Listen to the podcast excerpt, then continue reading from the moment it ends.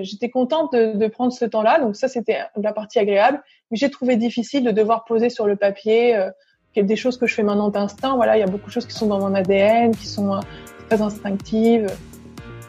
Je suis Carole Stromboni pour le podcast L'épreuve coronavirus. J'échange avec des dirigeants et des dirigeantes de PME qui font face à la pandémie et à ses répercussions sur leur activité. Dans cet épisode, je clôt la série des trois interviews que j'ai eues dans d'autres podcasts sur ASAP, WinNextGen, et là je vous parle de celui dans Plume et Entreprise. Pour les deux premiers, je parle innovation, et là je parle plutôt processus d'écriture, pourquoi écrire un livre, comment écrire un livre, comment trouver un contrat d'édition, comment cela se passe. Ça, ce sont autant de questions que, que m'a posé Véronique Plouvier, qui a son podcast Plume et Entreprise. C'est un podcast vraiment intéressant. J'en ai écouté plusieurs épisodes euh, après avoir été moi-même interviewée. J'ai trouvé ça vraiment éclairant. Euh, on apprend un peu des choses sur euh, comment on arrive à faire un livre et puis un peu sur le fond du livre. Moi, je me suis beaucoup concentrée dans cet épisode sur sur le, processus. D'ailleurs, je ne crois pas que j'en parle parce qu'on avait dû être complètement honnête, on avait des problèmes techniques et donc j'ai dû refaire l'épisode en entier. Donc ma mémoire se mélange un peu mais j'aurais voulu aussi parler de l'écriture inclusive que j'ai choisi d'utiliser dans mon livre. Pour moi, c'est important euh, de considérer que voilà, on s'adresse à des hommes et des femmes et pas que à des hommes et de ne pas prendre que des exemples d'hommes, car dans les livres business, et j'en lis beaucoup, souvent tout est au masculin. Euh, alors pour moi, le masculin n'est pas neutre et j'aime bien avoir des rôles modèles, des personnes inspirantes et aussi me retrouver dans, la langue. Donc ça, c'est un, point très important euh, que j'ai peut que j'ai que j'ai pas beaucoup développé, mais que je voulais je voulais en profiter pour en parler ici. Euh, J'aimerais aussi euh, vous faire un petit retour à mon éditrice chez Roll, euh, qui maintenant est chez Duno, m'a dit qu'elle avait beaucoup apprécié l'épisode parce que c'est rare euh, d'avoir ce type de retour des, des, auteurs et des autrices. Donc ça m'a fait plaisir d'avoir un retour direct de mon éditrice qui m'a vraiment beaucoup épaulé et que je remercie encore pour sa confiance et pour la finesse de son accompagnement. Voilà, elle m'a permis d'arriver en six mois à peu près à sortir ce livre de plus de 200 pages avec 80 euh, interviews, euh, plus d'une vingtaine de fiches pratiques, euh, des, beaucoup de conseils sur différents sujets sur l'innovation. Donc franchement, c'était un peu un exploit et je, je suis contente de l'avoir d'avoir réalisé et ça, ça n'aurait pas pu se faire sans elle. Donc merci beaucoup Marie-Cécile. Et si vous n'avez pas toutes les réponses à vos questions, si ça génère des questions, n'hésitez pas à me les poser euh, dans les commentaires si vous êtes sur iTunes ou, euh, ou par email ou sur mon site. Voilà, j'ai, vous avez plein de moyens de, me contacter. Si je peux vous aider, euh, n'hésitez pas. J'ai d'ailleurs même déjà rendu service l'année dernière à, à une personne qui m'avait contacté sur LinkedIn et qui vient de sortir son livre chez Erol, justement. C'est Chief Data Officer, donc un, livre sur les responsables des données en entreprise, la donnée étant euh, un trésor souvent inexploité. Et j'en parle aussi dans mon livre, mais effectivement du, du point de vue euh, de l'innovation. Voilà, je vous laisse écouter ce podcast avec Véronique Plouvier. Bonne écoute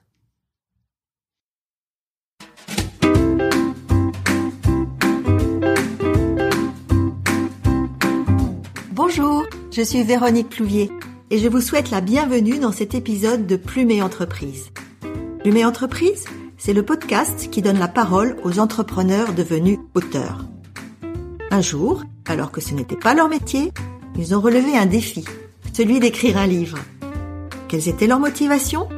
Comment s'y sont-ils pris? Leur vie professionnelle a-t-elle bénéficié de la publication d'un livre? Succès, galère, ils vous disent tout. Mon objectif est que dans chaque épisode, vous reteniez une astuce, un conseil ou un enseignement qui vous aidera dans l'écriture, la publication et la diffusion de votre propre livre. Bonjour à toutes et à tous, j'espère que vous allez bien. Je suis Véronique Plouvier, auteure, coach rédactionnel et coordinatrice de projets éditoriaux. J'aide les entrepreneurs à écrire un livre pour gagner en visibilité et en notoriété. Je reçois aujourd'hui Carole Stramboni, qui est auteur d'un livre publié chez Erol, qui s'intitule Innover en pratique, mener et réussir sa démarche d'innovation. Après avoir exercé en entreprise pendant 15 ans, Carole a décidé de lancer son activité de freelance en innovation. Carole explique comment l'écriture du livre lui a permis de rencontrer de belles personnes et de développer son réseau, et comment cela lui ouvre aujourd'hui de nouvelles opportunités professionnelles intéressantes. Bonne écoute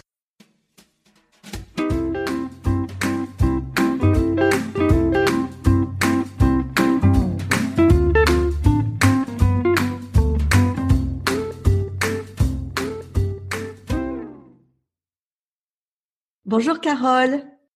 Bonjour Véronique. Merci beaucoup d'avoir accepté mon invitation dans ce nouvel épisode de Plume Entreprise.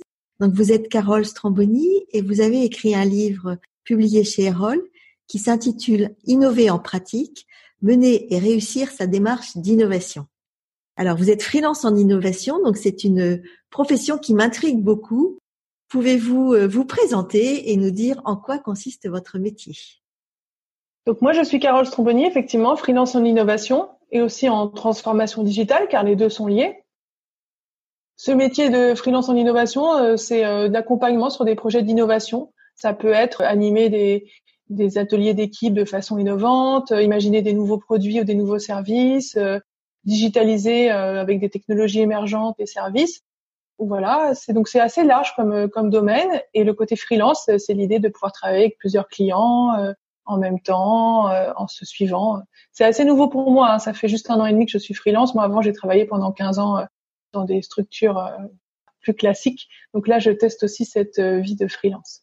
Très bien. Donc, vous avez écrit ce livre et c'est un premier livre qui est publié chez Erol. Donc, je voulais savoir comment ça a commencé. Comment, en tant que jeune auteur, on se trouve directement publié chez Erol? Alors quand je suis devenue freelance, je ne pensais pas écrire un livre. C'est un, un, entrepreneur qui m'avait remarqué quand j'avais été nominée Changemaker. Euh, c'était un, un, prix sur, euh, sur l'innovation euh, par HEC au féminin. Il m'avait remarqué, il m'avait dit Carole, si tu veux, on prend un café. Lui, c'est un entrepreneur aguerri. Et il m'a dit, si tu es freelance, tu dois écrire un livre. Moi, j'ai dit, ah bon, quand même, parce qu'un livre, c'est beaucoup de travail. C'est un moment où, justement, on ne gagne pas d'argent. Est-ce qu'on croit vraiment que c'est nécessaire? Et il m'a confirmé que c'était vraiment important. Du coup, ben, j'en ai parlé autour de moi. Puis il y avait un bel alignement des planètes. Voilà, un ami euh, m'a dit bah je connais justement une éditrice chez Erol, elle peut être intéressée sur des sujets d'innovation comme le tien. Je lui ai envoyé un plan détaillé euh, en me présentant et puis une note d'intention un peu sur, sur le message que je voulais faire passer. Elle m'a reçu euh, dans les bureaux d'Erol, donc c'est Erol c'est sympa, ils sont à Maubert Mutualité, ils ont une grande librairie, des bureaux au-dessus et puis c'est une belle maison, donc moi j'étais très contente. On a échangé et il se trouve que, voilà, comme en innovation, il y a une sorte de kéros, hein, c'est le moment opportun. Erol voulait publier un livre sur le sujet et aussi pour les PME. Et moi, justement, je viens du innovation publique, donc j'étais contente de pouvoir euh, à la fois aborder ce, cet autre monde qu'est est les PME. Donc on est, voilà, c'était une bonne rencontre sur euh, sur cette euh, première expérience avec Erol on a eu quelques échanges, euh, j'ai fait quelques modifications et puis c'est passé assez vite, ça a été très fluide. J'ai eu mon contrat d'édition et puis une date limite. Ça, ça s'est passé en mars de l'année dernière à peu près et je devais rendre mon manuscrit pour le 1er septembre. Alors, je, je reviens une seconde sur les modifications qu'on vous a demandé d'apporter. C'était pour aller plus vers le pratique, plus Qu'est-ce qu'on vous a demandé exactement? C'était pour se conformer à un cahier des charges pour une collection? C'était pourquoi alors, c'était pas un livre qui était dans une collection, donc c'était un format assez libre, euh, donc euh, ça c'était intéressant. Les modifications, ça a été un, plus de la structuration et puis aussi une façon de formuler les titres, sur laquelle d'ailleurs on est revenu euh, à la fin. Et, et, en fait, on a, comme le sujet c'est pratique, moi je voulais faire un guide pratique. Finalement, c'est devenu plutôt un, un, livre pratique. Donc il y avait des nuances qui m'ont un peu échappé, mais en tout cas, on a un peu échangé sur ces sujets-là. Euh, c'est pas vraiment, c'est un mix entre un manuel, un essai et, euh, et des retours d'expérience. Voilà, c'est un format un peu hybride que j'ai rédigé. Voilà, mais sinon il n'y a pas eu beaucoup de demandes de modifications euh, significatives de mémoire. Vous aviez un nombre de pages imposées? J'avais un nombre de mots imposés. Oui, enfin de mots, oui. Hmm. Tout à fait, ouais. Je me souviens plus du tout du nombre. J'avais un nombre. Non, mais il y avait en tout cas cette contrainte-là en termes de, de volume d'écriture. Tout à fait. Il y avait une contrainte de volume d'écriture, ouais. D'accord. Donc vous signez en mars 2019, euh, c'est ça? Voilà, et vous mettez environ huit mois à écrire ce livre. Comment fait-on pour écrire un livre euh, dans lequel on retrouve beaucoup de témoignages en si peu de temps, tout en ayant une activité euh, de freelance qu'on veut développer? Donc je suppose que ça demande une certaine organisation, peut-être un peu d'innovation, je ne sais pas, mais une certaine organisation. Tout à fait, ça demande une certaine organisation. Donc moi aussi, ça faisait partie de ma stratégie de, développement commercial d'écrire ce livre, puisqu'il m'a permis d'aller interviewer euh, plusieurs personnes que je n'aurais pas interviewées autrement. Ça m'a permis aussi de prendre du recul sur ma pratique professionnelle et donc de, de travailler mon message. ça, c'est important quand on est freelance, c'est qu'est-ce qu'on apporte de différent, qu'est-ce qu'on, voilà, clarifier sa mission. Donc en fait, en écrivant ce livre, j'ai aussi euh, posé les bases de mon activité de freelance. Donc pour moi, c'était pas un doublon.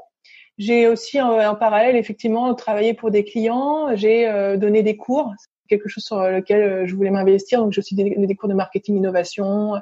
J'ai été mentor euh, pour des programmes d'innovation entrepreneuriat HEC. J'ai intégré des, des, jurys comme chez Wilco.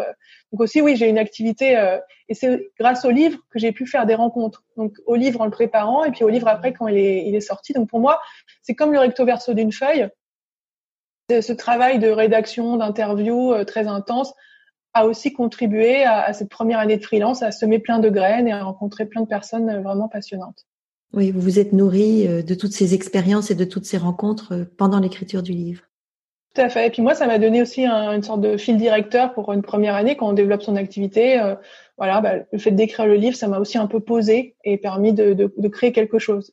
Si je suis freelance, c'est aussi pour créer des choses donc là, j'ai créé le livre l'année dernière. Cette année, j'ai lancé un podcast.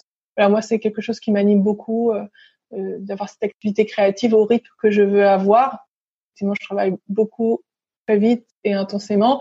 Et parfois, quand on est en entreprise, on peut être, euh, ça, ça peut aller pas, pas, pas, au même rythme. Donc moi, j'étais contente d'avoir cette contrainte euh, et de pouvoir être dans quelque chose de très cadencé. Concrètement, vous vous êtes euh, pour l'écriture, vous avez privilégié les longues périodes d'écriture ou c'était un petit peu tous les jours? Comment est-ce que vous avez fait?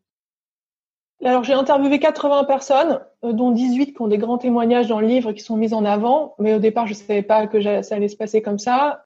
Donc ça j'ai eu de l'écriture au fur et à mesure avec des comptes rendus très détaillés de chacun des chacune des interviews. ça, ça veut dire que vous soumettiez, en fait, euh, vous, vous, vous transcriviez euh, le contenu de l'interview et vous le soumettiez à la personne interviewée pour qu'elle donne son accord pour publication. C'est bien ça? Exactement. Donc voilà, donc 80 comptes rendus, sachant que j'ai pas utilisé tout, mais et puis il y en a certains qui n'ont pas été validés, euh, qui n'ont pas pris le temps de le faire dans les temps, donc c'était un peu comique. J'avais des deadlines, ah mais tu peux l'intégrer. Je fais bah non, c'est désolé, c'est trop tard.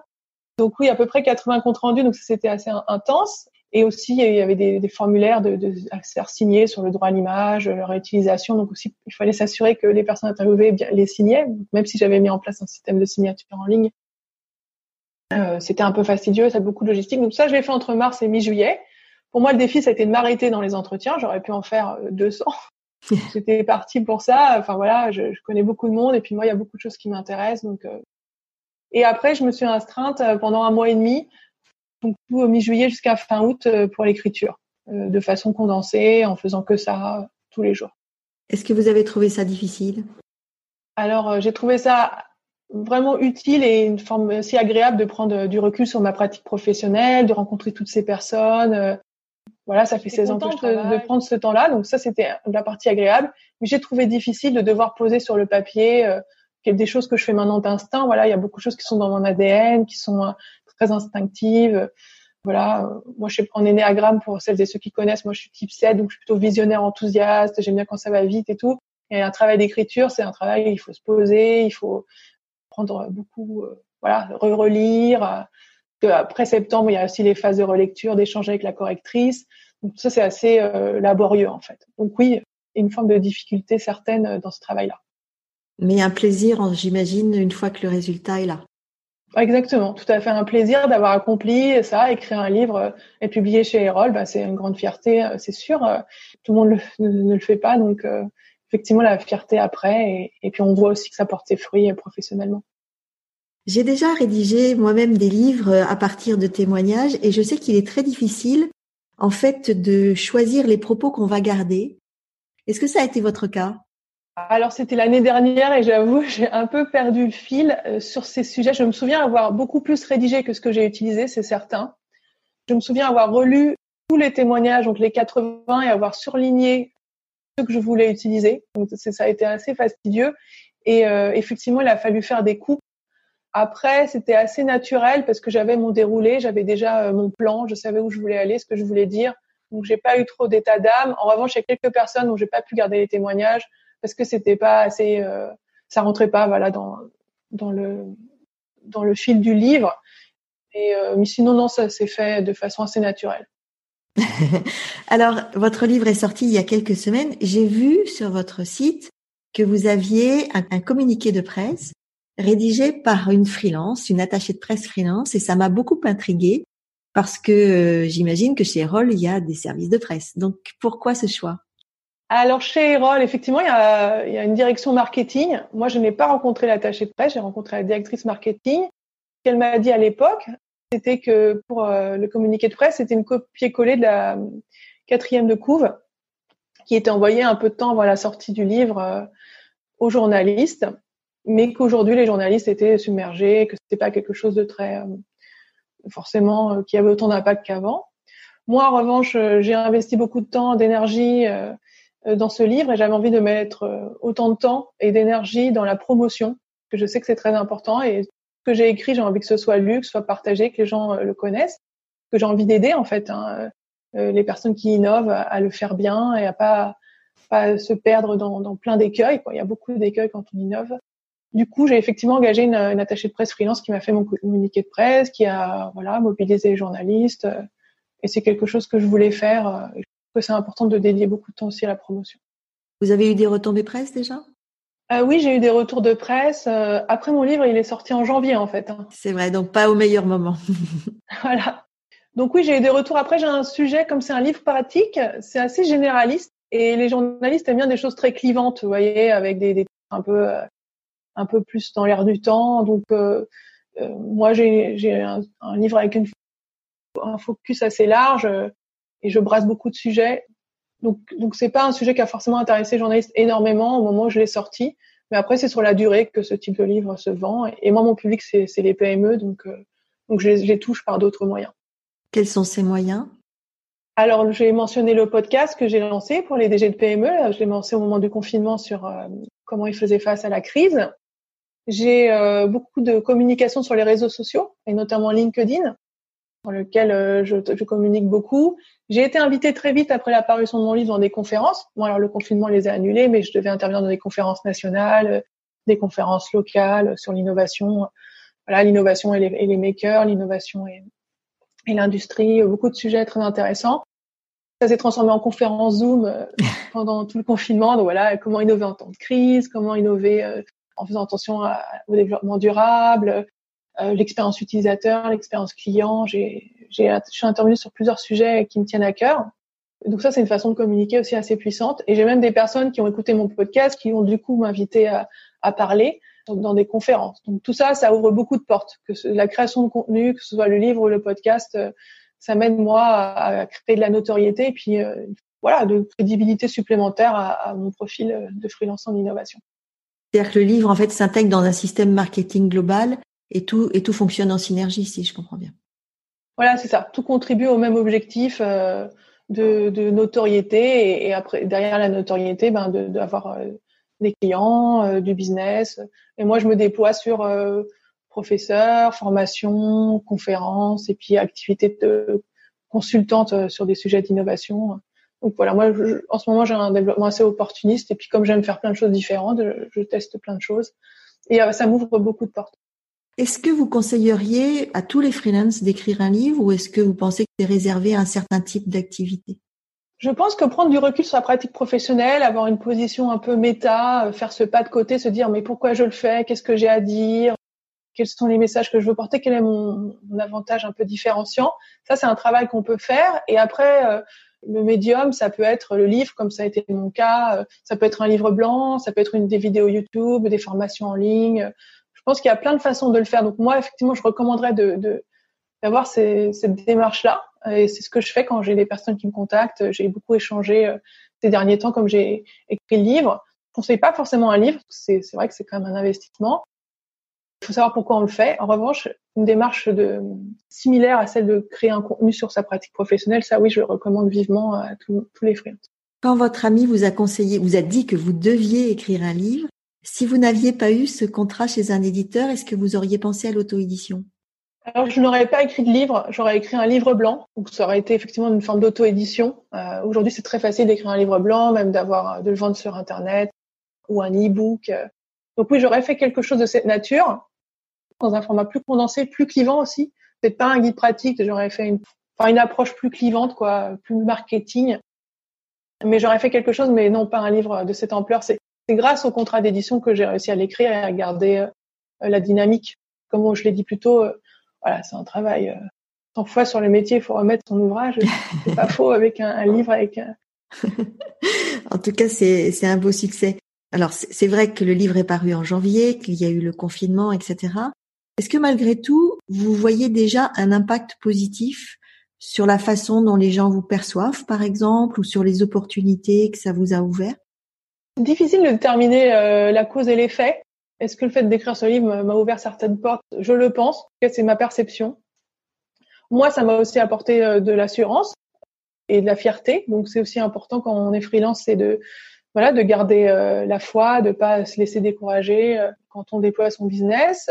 Même quand ça va bien, ça, aussi, ça donne une certaine confiance. Donc oui, je pense, je le ressens dans les conférences, ça c'est certain. Je le ressens aussi dans les cours qu'on propose de donner ou dans les formations professionnelles qu'on commence à me proposer de donner. Donc là, je travaille sur certaines formations professionnelles. Donc oui, euh, c'est incontestable. Après, euh, est-ce que je l'aurais fait sans le livre? C'est possible, mais, ça, c'est dans un monde parallèle. On n'y est pas. Effectivement. Alors, euh, pour terminer mes interviews, je demande toujours à mes invités s'ils veulent bien partager un souvenir joyeux, une anecdote amusante en rapport avec l'écriture ou la publication du livre.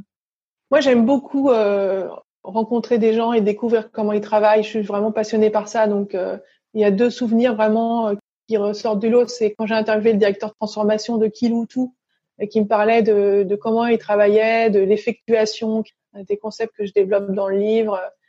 C'était vraiment sympa de, voir les coulisses d'une entreprise assez renommée. Euh, ça a été la même chose pour Néonès, qui est une salle de sport. Donc voilà, c'est vraiment des moments euh, intéressants et moi qui me font vibrer de, connaître les coulisses, de voir comment les gens réfléchissent, de voir des esprits aussi brillants qui, comme euh, voilà aussi Agnès Pannier-Runacher qui a été directrice la Compagnie des Alpes, tout ce qu'elle a impulsé dans, euh, sur la très grande satisfaction client, sur revoir les locaux, sur la promotion interne.